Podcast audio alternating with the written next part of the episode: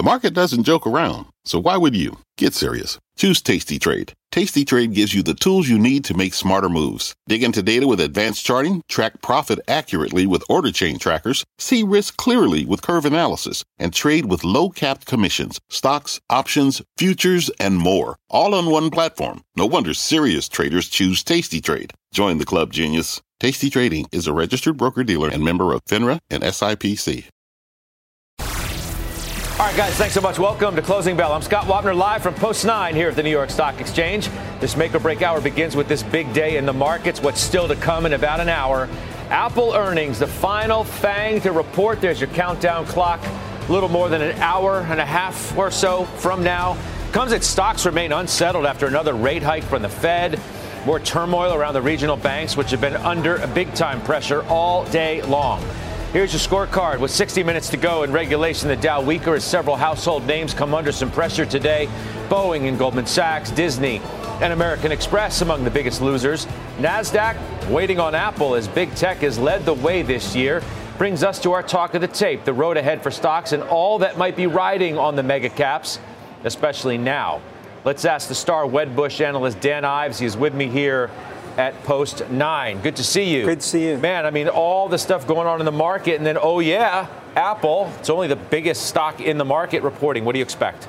I think, look, it's the hearts and lungs of tech. And I think ultimately what we've seen in Asia, I think an actual uptick in China, which is really the I think the key to the Apple story here in terms of iPhone demand, and it's not roses and rainbows, but I'm expecting actually some positives in terms of services and uptick there.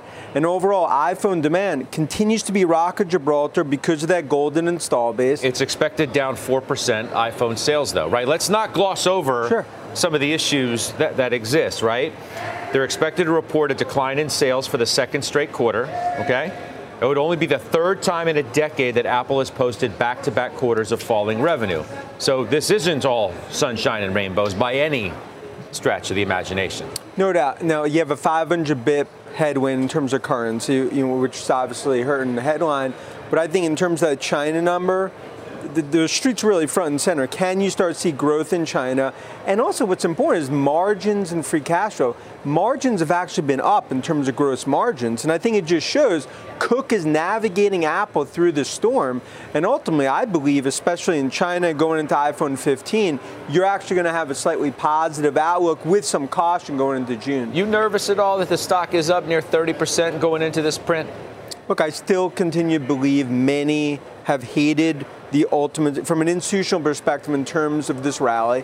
I think many sort of under own Apple in terms of this print. You really think people under own Apple? I do. I, I mean, I can tell you from my conversation, I think maybe retail has participated. From institutionally speaking, this year, many have bet against it waiting for the next shoe to drop. And look, this is the Kentucky Derby of tech earnings season, and I'm expecting positives that we see after the after the bell. Yeah, but I mean, you, have already had a lot of the mega caps report. If you want to use the analogy of the Kentucky Derby, not every horse wins. Sure. Right? This one is, you know, arguably more exposed to the consumer than some of the others, which are more, you know, enterprise driven. This, you know, obviously you have the services business too. How do you think about all of that? Well, I think in the services, in terms of App Store, we've seen an uptick, which is important because I think key to the sum of the parts, we think services worth 1.2 to 1.3 trillion is an uptick on services, and then it comes down to it's that golden install base. You got 2 billion iPhones I believe ultimately about 25% of those, based on our estimates, have not upgraded. And I think that ultimately is really the key as you go into this next cycle. Why isn't the valuation at 27 times forward too rich? Because that's what I hear from people who don't own the stock. Sure. They say it's the valuation's too rich. And it makes sense, I think, at superficial value. I've always viewed it some of the parts. You got to look at the services business and ultimately what the hardware business is worth. And I think the important thing here on the sum of the parts, this is north of a $3 trillion market cap. I also think that's important on the margin side. They're owning more and more of their ecosystem. They're being Intel at their own game. That's given Cook and Cupertino the margin leverage. Well, you mentioned chips. You're telling me that what Qualcomm delivered didn't make you nervous? Because if anything, they suggest that the uh, handset slowdown is maybe not over. Yeah, and that no, didn't move. That doesn't move you at all. No, no doubt, some caution. We've seen similar caution coming out of Asia. in terms of our checks. But I think what's really happening here is that Apple's gaining share in China from the Android. I think we have about 300 bips of market share, and that's why, despite the caution, despite the nervousness, I think it's a flex the muscles moment for Cook and Cupertino. I'll tell you what, the other thing before we broaden this conversation out is China, I feel like, is more of a question mark today than it was. You know, most were assuming, oh, China's reopened, everything's everything's great, everything's roses over there. Then Estee Lauder is like, okay, well, we're not seeing the amount of retail travel that we thought. Now, that's obviously different from inside in China, but you've seen some other anecdotal evidence too that maybe it's not like the doors just swung open and everybody rushed in. Yeah, and I'm not expecting the, the whole champagne roses, but I, I know, do. but you but you paint you paint an over you paint a very optimistic picture and China is a key part of your thesis today. And to China, you have 150 million iPhones that are in a window of an upgrade opportunity. And I think it goes back to how they've been the rock of Gibraltar in tech and why the stock's doing what it's doing. It's because of that install base. They've had 100 million new iPhone users the last 15 months. All right. We're going to see. You'll stay with us. Uh, let's bring in now CNBC contributors and Apple shareholders, Joe Terranova of Virtus Investment Partners and Jason Snipe of Odyssey Capital Advisors. Joe, it's so relevant to you because you just added Apple back into your ETF after selling it, you know, several months ago. So yes. what are your expectations now? So that's based upon the what? That's the reaction. And if you're looking at price, that's exactly what you should be doing.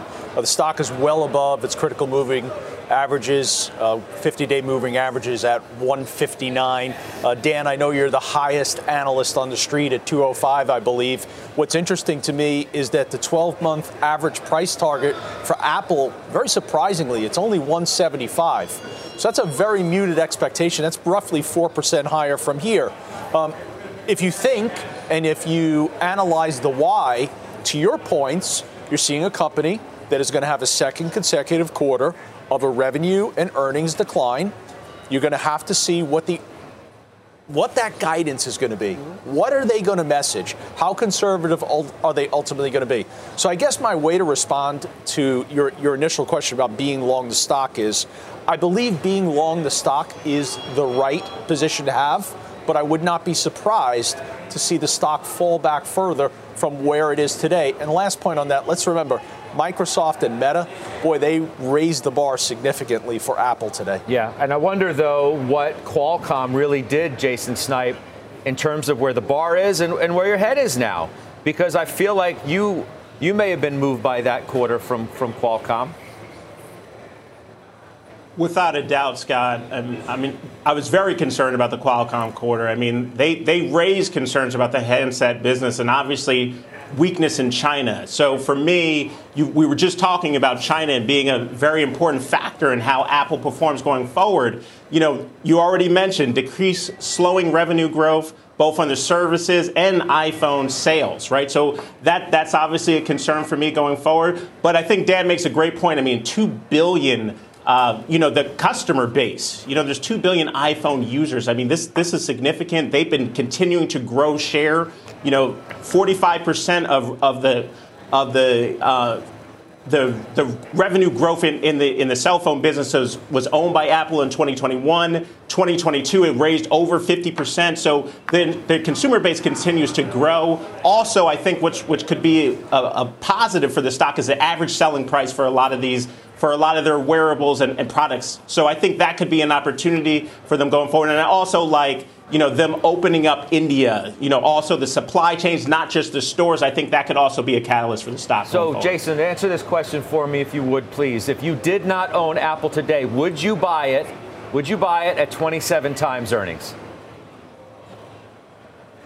I wouldn't. I wouldn't at this stage because I think you you would likely be able to get it um, cheaper at some stage later on this year. I mean, it's up 28% year to date. To your point, 27 times forward uh, earnings is, is expensive. I mean, it's, it's a premium, and you know, for, for the cycle that it's been, it's, it's obviously been cheaper. You mm-hmm. know, so I so I think I, for me, I'm just a holder. I wouldn't be entering it here at this point. You know where I, you know no, where I was going to go right I, out of that. I understand that, but but quite candidly, the strategy is telling me it'd be difficult to get it back uh, at the December lows, 130, 140 ish. It would be difficult to get it back there, and I'm not going to uh, sit and wait for an opportunity that ultimately doesn't present itself. Jason's 100% right. Like the 10 year average valuation on an Apple is at 18 times, it's sitting at 26 times, it's rich. I, understand the fundamental arguments right now. I In a very unsettled market, I, I though. Absolutely, Scott. I understand the fundamental skepticism, but quite candidly, the overall market environment lends itself to owning the type of stock that Apple ultimately is with that $90 billion buyback. Let me, let me ask you about the market broadly as we, we pivot here. Dow's down about 260. It's well off the worst levels of the day, but some of those regional bank stocks are still looking rather ugly um, today. Did the Fed make a mistake yesterday, Joe? Fed made a mistake in September of 2021. And everyone at the time said, okay, well, they made the mistake. Let's move on from there. No, you can't move on from there. They raised interest rates 500 basis points over the course of 13 months. That had a dramatic impact on assets sitting on regional bank balance sheets. The challenge and the problem, as I see it, is do they have options if we reach a moment where we see that there is financial instability? We certainly have a crisis of confidence right now. And I thought where Chairman Powell failed miserably yesterday is effectively communicating what those options would be to the market because the market needs to hear what the options ultimately are going to be. Is there a coordinated effort with the FDIC, Treasury, and the Federal Reserve? I have no confidence that after hearing him yesterday, that in fact is in play. I mean, the, the market doesn't believe the Fed. Um, in fact, at all. Uh, and on that note, let's bring in senior economics reporter Steve Liesman, who passed along something that just really was, well, I thought, stunning, Steve. A 60% probability now of a cut by July. That's what you see? Yeah, the market uh, uh thinks that the move yesterday was wrong-headed to the point that the uh, uh, they believe the Fed takes it back as soon as what would that be? Two months from now. So uh, if you look at the probabilities right now, Scott, 80% probability that they hold in June but there's that 60% or 63% probability that they take it back in July and then they take it back again and again.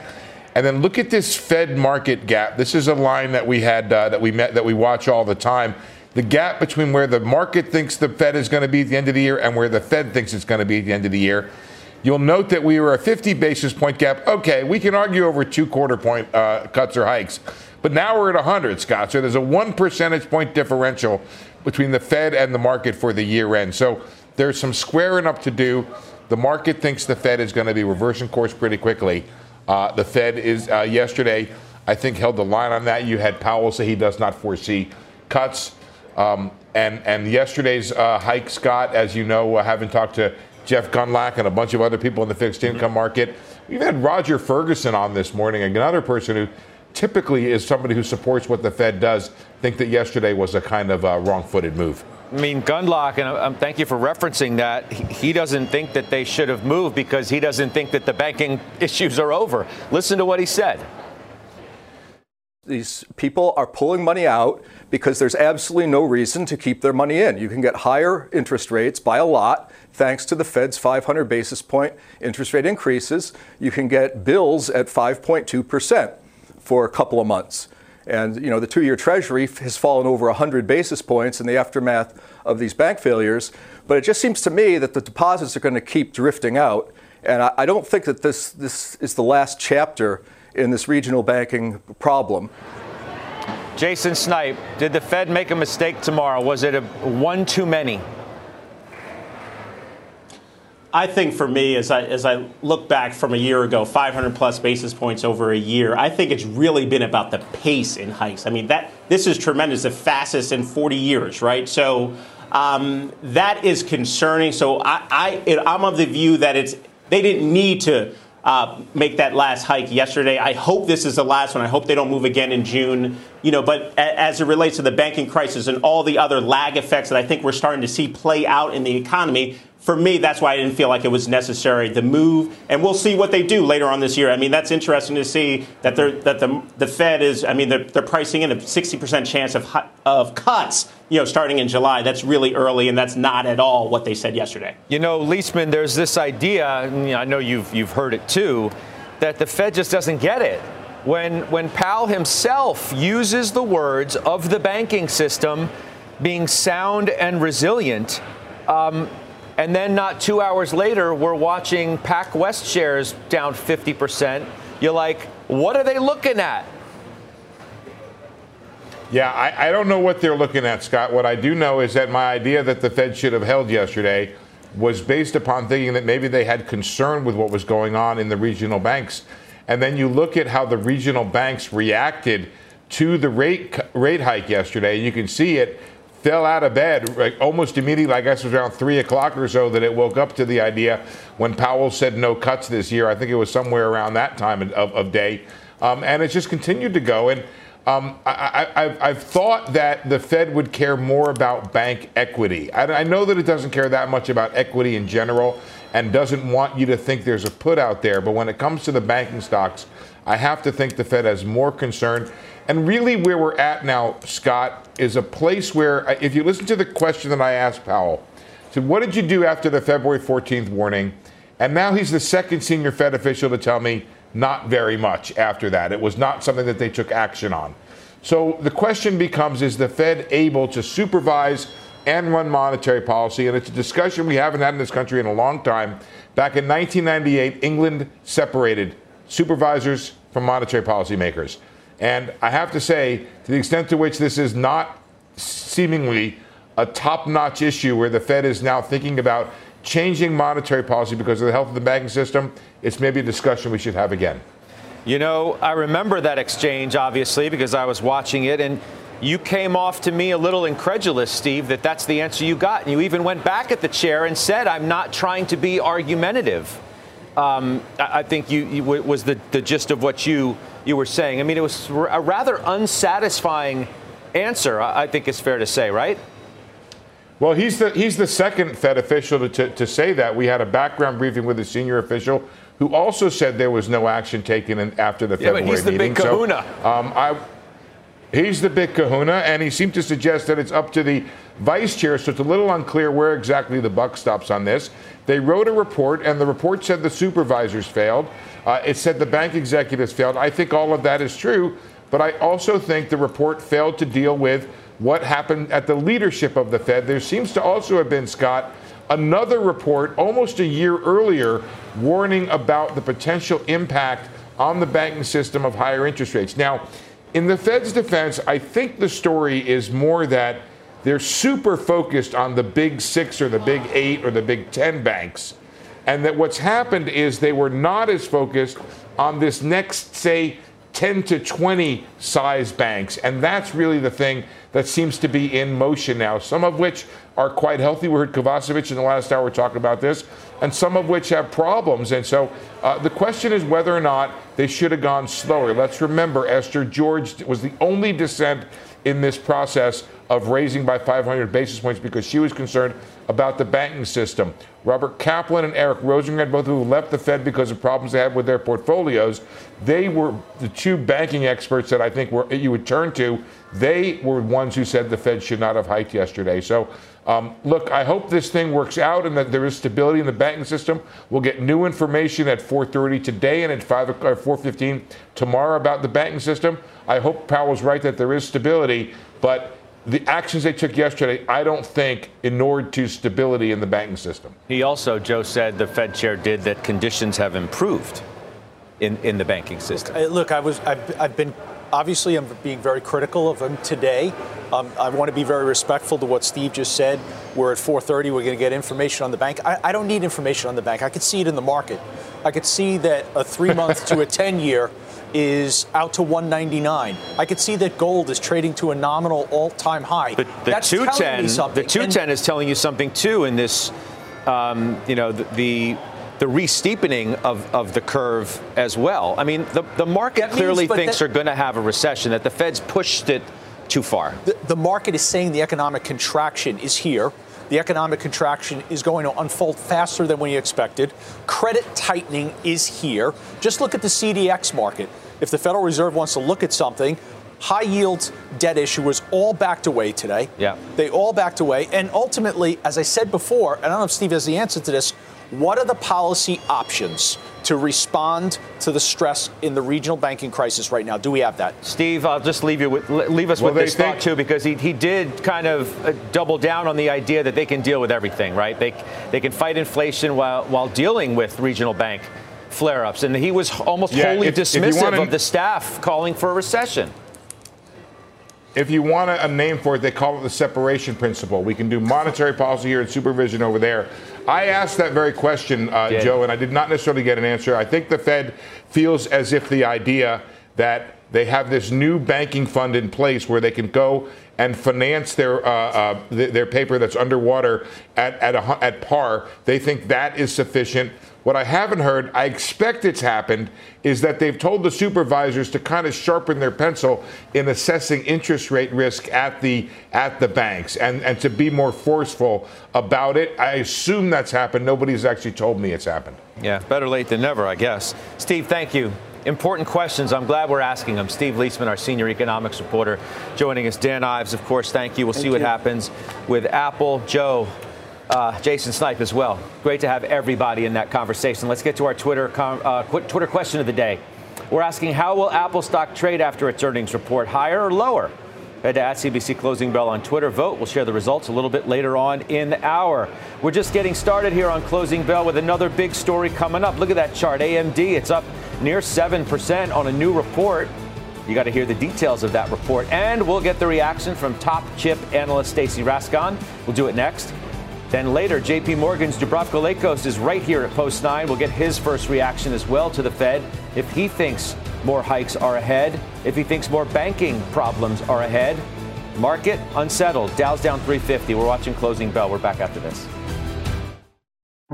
People today can spend half their lives over 50. So it's good to be financially ready for what's important to you as you get older, like a family vacation or starting your dream business. Welcome to Connie's Coffee. How may I help you? AARP's trusted financial tools can help you plan for whatever your future holds. That's why the younger you are, the more you need AARP. Start planning today at aarp.org/moneytools. When it comes to your finances, you think you've done it all: saving, researching, investing. Now you can take those investments to the next level with Yahoo Finance, our sponsor today.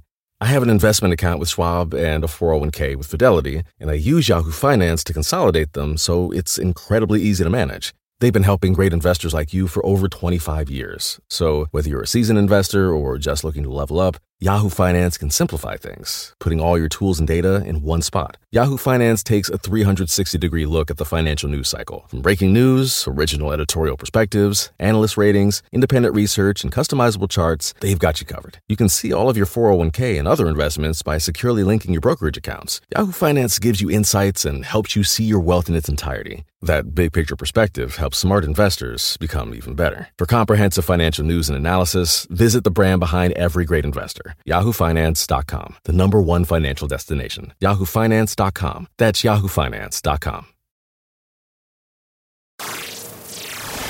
We're back. AMD shares spiking late in today's session after a report Microsoft is helping to finance the company's expansion into AI processors. Joining me now, top chip analyst Stacy Rasgon of Bernstein. Stacy, I saw this headline, I saw the stock pop, and I said, get Rasgon on the phone ASAP. What, what do you make of it? You, I can't believe you published a report already, by the way.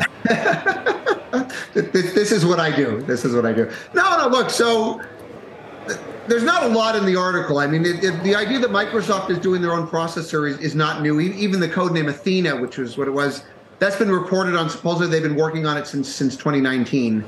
Um, the commentary around them like offering financial support to me i wonder if this is more of a semi-custom model rather than like a direct silicon sale.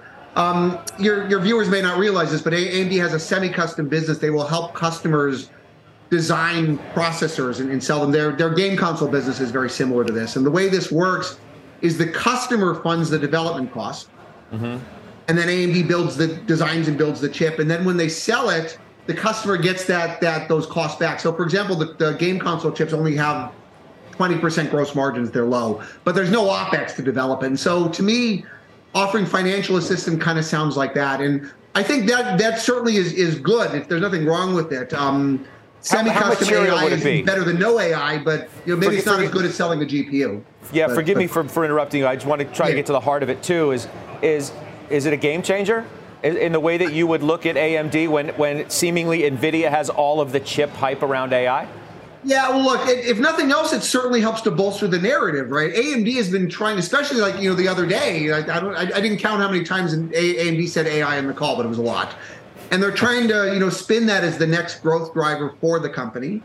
Um, and up until now, there hasn't been a lot. They have their their they have a GP roadmap. The next product is called the MI300 you get a little in supercompute, but hoping for like a lot is, is it's a lot of, of hope. You don't know. This is something that maybe is more concrete and it does help to bolster that narrative, if if nothing else, right? And so that that is helpful. Um, and so we'll see how this goes. Um, we'll see if Microsoft is the only one semi-custom models can can happen for for many different players, but it certainly does help to bolster the narrative. Yes. I mean, let let's not forget too. What are we just 48 hours or so removed yeah. from from AMD giving weak sales guidance? And yeah, suddenly we're not talking not about that anymore, are we? What, what, what's that? Sorry. I said we're not talking about that anymore, are we? No, no. It, it's the stock is almost back to where it was before the earnings, right? And again, like in this environment, like you, you know, this is everybody's looking for the AI winners and the AI losers right now. Um, and you know, look, if, if everybody's been sending out these like baskets of stocks in each category, and you know, if this narrative can help you put AMD into the basket of AI winners, I mean, that's that's that's good, at least for the for the performance and the narrative. Even if, from a fundamental basis, my guess is significant revenue is going to be a while. Like again, just the way these kinds of things work. But you know, if it helps the story, it helps the story. But you're not. So it doesn't sound like you're going to be looking in the in the days ahead or the let's see, say even the, the weeks ahead to rethink your estimates? I, I, doubt it has anything to do with estimates in the near term. I, I, mean, even again, if you read it, they've been working on it for several years. If AMD has been involved for several years, by the way, there may already be something in, in the runway for the, from the on the semi-customer. We don't know yet. Um, it said that they may actually deploy the first gen next year. The article itself kind of suggests it was sort of an acknowledgement that the first gen probably wasn't going to be competitive, mm-hmm. which would be typical for these sorts of things. It takes time, and in NVIDIA and everything else, there, there are pretty big gaps. So I wouldn't be holding my breath. But to be honest, when, when AMD first started selling server chips, like with their first EPYC product was called Naples, the, the initial sales were very small. I mean, it was more of a reference design than anything else. It took years to ramp. Eventually, it did ramp. Right? I mean, it, they launched Naples in 2015, I think. So eight years, it's, it's ramping. All right. Big, big stock move. Um, thanks so much for coming on. Needed to hear your voice today on this. That's Stacy Rasgon. Anytime. All right. You be well. We have a news alert regarding the SEC and Chair Gary Gensler. Our Kayla Tausche has those details. Kayla? Hey, Scott, the chairman of the SEC posted a statement to the commission's website just moments ago that reads this in full. It says, As I've said, in times of increased volatility and uncertainty, the SEC is particularly focused on identifying and prosecuting any form of misconduct that might threaten investors capital formation, or the markets more broadly. That statement, where he mentions, as I've said, it links to a similar statement from March 12th of this year, just immediately following the failures of Silicon Valley Bank and Signature Bank, when he made proclamations on roughly the same topic. But like then, now in this statement, there's no mention of specific banks, no mention of short selling activity or any activity in particular. So we will see what the SEC comes up with as it continues to investigate it. Scott? All right, Kayla, thank you. Kayla Tausche with the update. Up next, the rate hike debate. JP Morgan's Dubravko Lakos is back. We'll find out what he is expecting now from the Fed and if he sees a recession on the horizon. Closing bell, right back. This podcast is supported by FedEx. Dear small and medium businesses, no one wants happy customers more than you do. That's why FedEx offers you picture proof of delivery packageless and paperless returns, as well as weekend home delivery to 98% of the U.S. on Saturday and 50% on Sunday. See the FedEx service guide for delivery information. FedEx Ground service is also faster to more locations than UPS Ground. See what FedEx can do for your business. Absolutely, positively FedEx.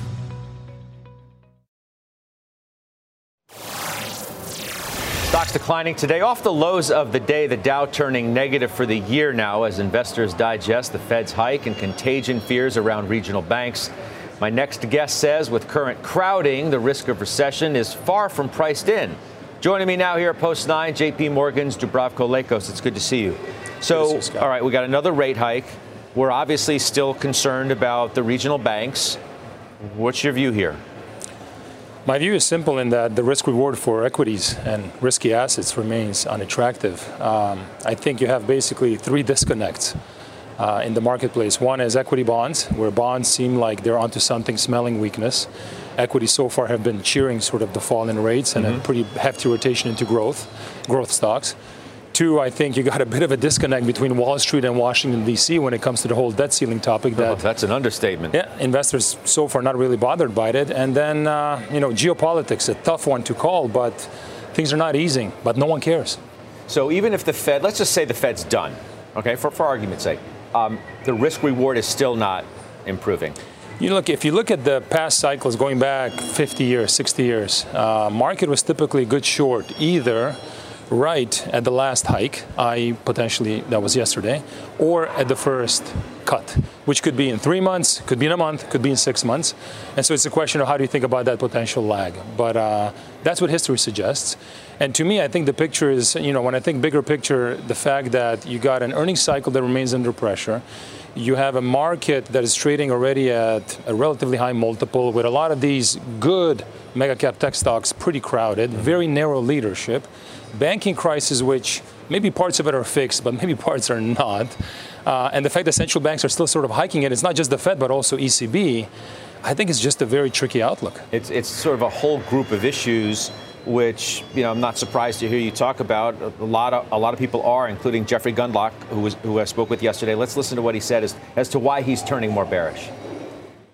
I'm really turning more bearish at this point in time. I think the markets for risk assets are too complacent given this cocktail of higher interest rates, quantitative tightening, and credit contraction. Certainly, we should expect higher default rates in lower quality fixed income securities as we move into the end of this year. And I'm strongly of the opinion that investors should be going up in quality in bond portfolios. What do you think of that? No, I fully agree with the term, especially complacent. I do think there's complacency building, and uh, you know, if you look at various parts of the subprime market, whether it's credit card or uh, you know auto loan or multi-purpose loan, I mean, you're definitely seeing more and more cracks and delinquency rates moving higher. You have the whole question mark around commercial real estate office.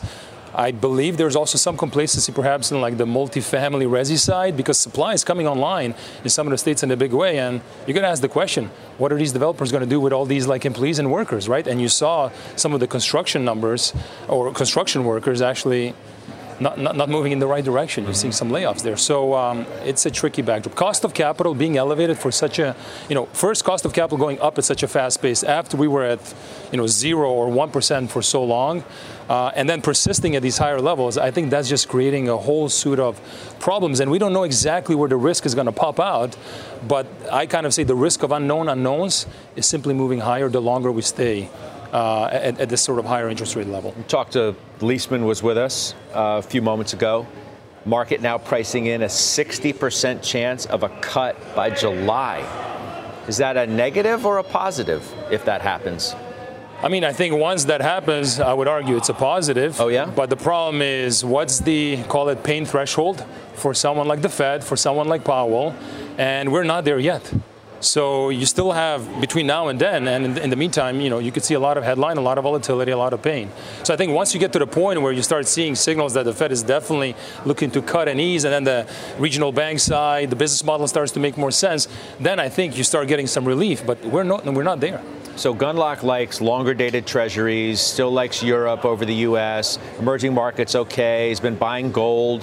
What's the Dubravko playbook look like right now? So our playbook on the equity side has been generally tilting towards the defensive trade, defensive sectors. I think uh, on a day like today, on a day like even yesterday, you're paid to be long utilities uh, healthcare, uh, especially the more defensive parts of healthcare. Again, these are defensive sectors. That's what I would be leaning into. And when I look at a lot of the data, uh, I don't think the market is pricing in a recession. And so I think this rotation from cyclicals into defensives is only 35, 40% at most underway, and more rotation to continue in that direction. So, in other words, I think the defensive trade will become a lot more crowded mm. than what it is right now as we get closer to an eventual contraction. Well, because it was crowded last year, right? To the point at which it got what some would argue was too expensive. Sure. Now, obviously, there's been a, a rotation, so it's not too expensive. No. Staples, I, on, utilities, on, healthcare. Staples is my least favorite. Is our least favorite on the defensive side. I would put uh, healthcare and utilities above Staples, just because I think a lot is priced on the, on the Staples side. But no, on a relative basis, that's where I would want to be. I'm not sure that this is like a buy the dip moment and go back into the cyclical trade for the second, for the third time. In fact, I would argue that industrials could very well be the next shoe to drop. Mm. It started with tech last year. We're dealing with the banking sort of fallout right now. I think industrials could likely be the next sector to see a fallout. Speaking of tech, um, Apple obviously is going to report in about an hour's time. What's hanging on that, given what mega cap tech has done in terms of, you said breadth is so narrow, uh, but overall tech has done incredibly great, obviously. Three things that come to mind. I think one, the fact that rates are coming down and rate expectations are coming down are definitely helping sort of bid up the uh, you know the tech, the growth, the growth sec- sector.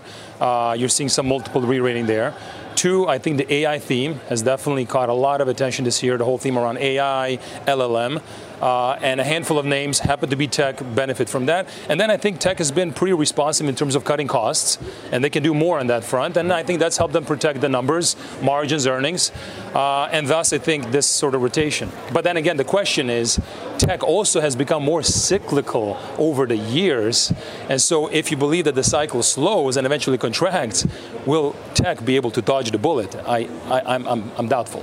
When you look at what's happened in in AI around some of these big tech names, do you sort of sit there and say that this is a bubble? That a lot of these stocks, like Nvidia, for example, obviously they have great products around AI. They're up for a reason. But do, do you feel like there's a, a, giant AI bubble being inflated at the same time we're sitting here concerned about the overall state of the market? Yeah, so look, I think look AI and so forth. I don't think it's anything new. It's a theme that's been in place for many years, and I think it's a theme that's going to remain in place for many more years to come. I think the question is just of how hyped has the theme got how priced or overpriced have some of these stocks, you know, become. You mentioned, for instance, Nvidia. Uh, that's what I would be worried about because again, if you look at leadership this year, mm-hmm. increasingly thin, and it's increasingly more concentrated in a handful of names, and so that's where I would just be somewhat more cautious. All right, it's good to catch up. Thanks, Thanks for being here. Yep, that's Dubravko Lakos, J.P. Morgan, joining us right here post nine. Up next, a game changer for the banks. Why top portfolio manager Lauren Goodwin thinks one of the regionals could stand to be a big catalyst for the broader sector. We're counting down, as well as we said, to Apple, those earnings in overtime. We'll break down exactly what to watch for when the numbers hit the tape. And a quick programming note do not miss CNBC's Pro Talks tomorrow, hosted by Mike Santoli, a special live event from Omaha ahead of the Berkshire Hathaway shareholder meeting tomorrow, 11:30 a.m. Eastern. Closing bell. We'll be right back. Some top stocks to watch. Christina Partsinevelos on the case as always. Christina. Thank you. Well, we have a new IPO that just hit the market. Words I really haven't heard very often lately. Kenvue, ticker KVUE, is a health spinoff of from Johnson & Johnson.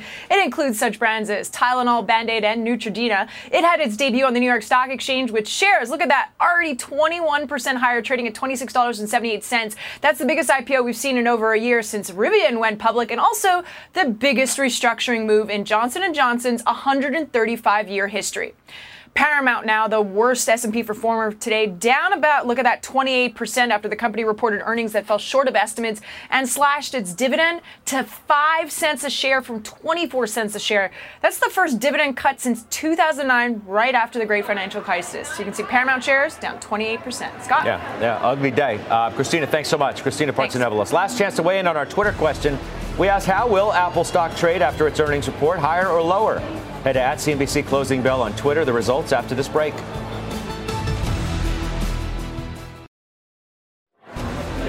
The results of our Twitter question Will Apple be higher or lower after earnings? Well, higher barely wins, but it does, at least for this moment. Wow. All right. Speaking of Apple, just a few minutes away from that report. Up next, Mike Santoli breaking down what he'll be watching when we take you inside the market zone.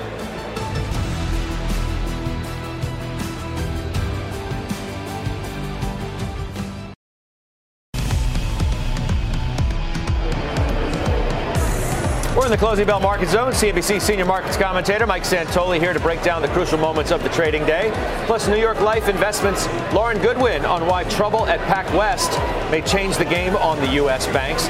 Mike, I begin with you. Uh, it's the day after, yeah. right? Trying to process what we witnessed yesterday and what we're still feeling today with the banks. We are, and you know, with everything that that's cooking right now, uh, I think we've gone from being frustrated that we've been in this range and the market has seen cap to I think being maybe grateful that we remain in this range because a lot of what's going on, the Russell 2000 breaking down below the December lows, two-year yields plunging, the regional banks again setting new lows. You would have thought the broader market maybe could have held to the lows of the day, but I feel like the market's waiting for you know a couple of other cards to be dealt with Apple with the jobs number tomorrow before you make bets one way or the other. The other part of it is the weakest parts of this market have already been weak for so long because of the divergences that we've had this split. They didn't have that far uh, to fall. One final point is we're seeing some differentiation within the regional banks. You see, since the lows of the morning, you had this big flush lower. You have seen some get some bids.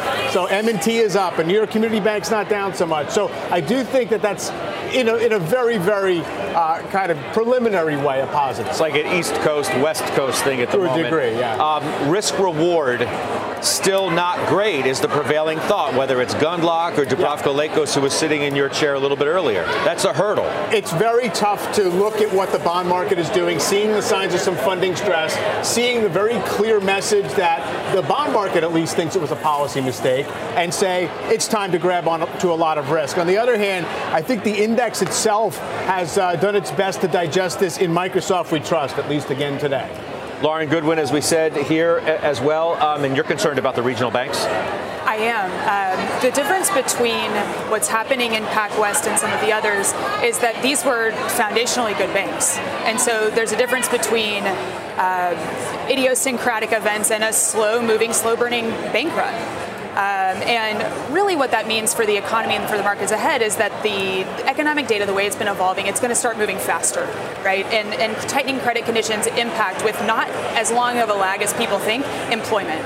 And so for investors, one of the things that I'm really thinking about is, yeah, maybe the next couple of days we sit range bound waiting to see what happens. But there's some very clear markers of what would trip this market downwards. It's employment falling off, it's uh, the Treasury General account falling off after the debt ceiling gets resolved, if that does happen here in the next couple of weeks, and its earnings. If those are three, four months away, then volatility is actually a, a good thing for investors. So I think we wait a couple days, see what's range bound, and then and then move on. I mean, it's no surprise uh, when you see the turmoil in regional banks that, as Liesman was saying earlier, the probability now for a rate cut is 60% in July, right? So we've spent the time saying, well, the market's predicting a cut in September. Now it's creeping up and higher and higher and higher and closer and closer and closer. I think what this says is that the market is getting more worried that something bad is actually going to happen. Yeah. The way I read a cut in September was not, oh, the Fed's going to cut 25 basis points in September or November or whatever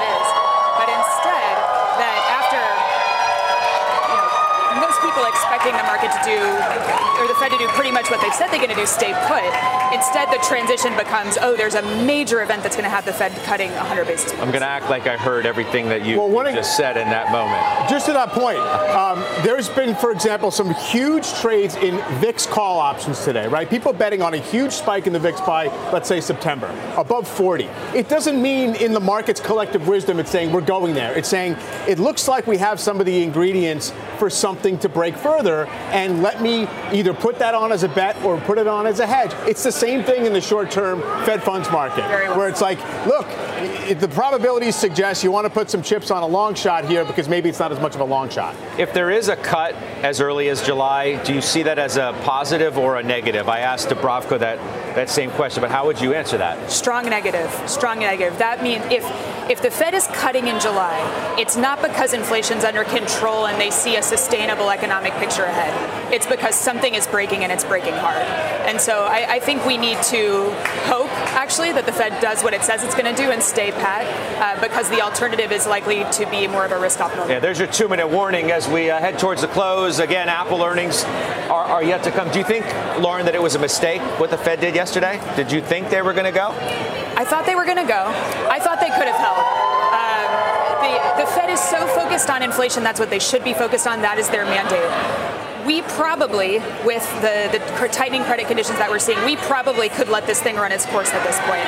Um, but, you know, with inflation not under control, a pause is not the same thing as a pivot, even today. Yeah, yeah, it's been great having you here, uh, Mike. Apple, it's all about it. The last, the final FAANG. Yeah, I do feel as if uh, Apple's done most of the job it's supposed to do, which is kind of protect the index and hold its value over the last year and have a good gain this year. If you look, it's kind of bumping up against the street's collective price target right now. When it has done that over time, it's in the low 170s. You see it right there. You, the street's going to need some excuses in this report to have a much brighter growth outlook, to get some more uh, kind of clarity on where it's heading in terms of the next product growth cycle, whether they can latch on to the energy running through the AI storyline. You know, as silly as that sounds, uh, we'll see if that can that can happen here. Otherwise, you're just buying the balance sheet. Everyone's saying buy quality. Uh, that's because they buy back four to five percent of the stock every single year.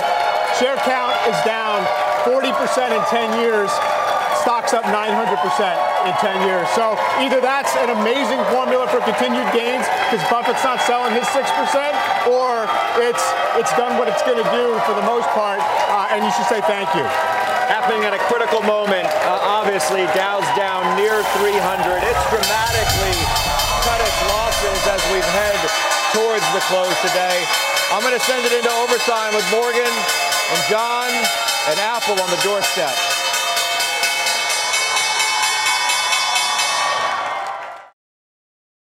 This podcast is supported by FedEx. Dear small and medium businesses, no one wants happy customers more than you do. That's why FedEx offers you picture proof of delivery, packageless and paperless returns, as well as weekend home delivery to 98% of the U.S. on Saturday and 50% on Sunday. See the FedEx service guide for delivery information. FedEx Ground service is also faster to more locations than UPS Ground. See what FedEx can do for your business. Absolutely, positively FedEx.